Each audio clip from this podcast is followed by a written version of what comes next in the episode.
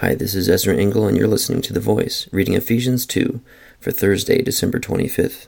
As for you, you were dead in your transgressions and sins, in which you used to live, when you followed the ways of this world and the, of the ruler of the kingdom of the air, the Spirit who is now at work in those who are disobedient.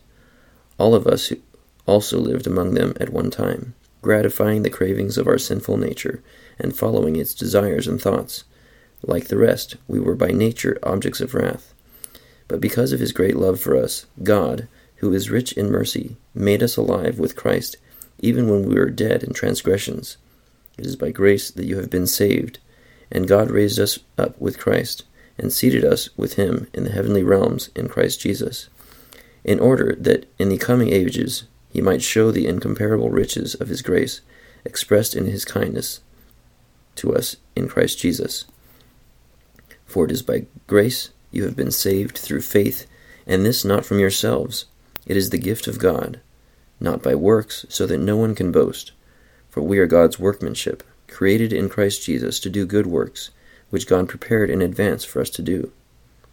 Therefore, remember that formerly you who are Gentiles by birth and called uncircumcised by those who call themselves the circumcision, that done in the body by the hands of men, remember that at that time you were separate from Christ, excluded from citizenship in Israel, and foreigners to the covenants of the promise, without hope, and without God in the world. But now in Christ Jesus, you who once were far away have been brought near through the blood of Christ. For he himself is our peace, who has made the two one, and has destroyed the barrier, the dividing wall of hostility, by abolishing in his flesh the law with its commandments and regulations his purpose was to create in himself one new man out of the two, thus making peace, and in this one body to reconcile both of them to God through the cross by which he put to death their hostility. He came and preached peace to you who were far away, and peace to those who were near. For through him we both have access to the Father by one Spirit. Consequently, you are no longer foreigners and aliens, but fellow citizens with God's people and members of God's household, built on the foundation of the apostles and prophets, with Christ Jesus himself as the chief cornerstone. In him the whole building is joined together and rises to become a holy temple in the Lord.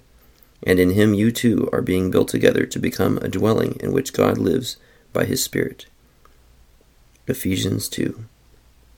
So Paul describes to the Ephesians that we're saved through faith not because of what we have done. And we're not saved by what we've done to our flesh, that Christ Jesus and his blood has made peace. Thank you for listening to The Voice.